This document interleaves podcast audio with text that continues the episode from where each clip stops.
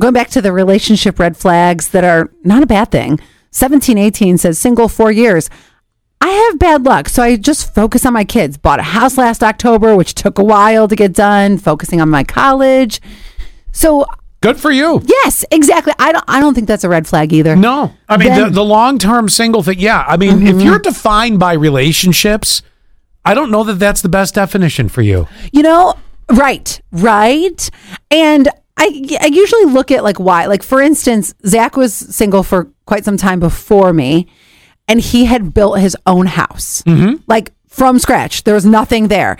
And so I can understand why he wasn't with somebody. Yeah. Also, he's super annoying. So, you know, No, I'm just Okay, I kidding. mean there's that. Yeah. I'm kidding. I love him. Anyway, uh, let me get let me read a couple other red flags too. One is someone meaner than me. And listen to this. I actually love this.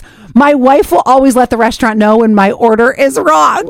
Sometimes you just need to have somebody who is meaner than you. Oh, you're too passive, so they take the role. of- Yes. okay. And I don't know that that's a red flag either. It's funny they That's what labeled. we're saying. Uh, This is the funny part th- is they're all labeled relationship red flags we accept, mm-hmm. but I'm struggling with even calling them a red flag. and then here's one other one.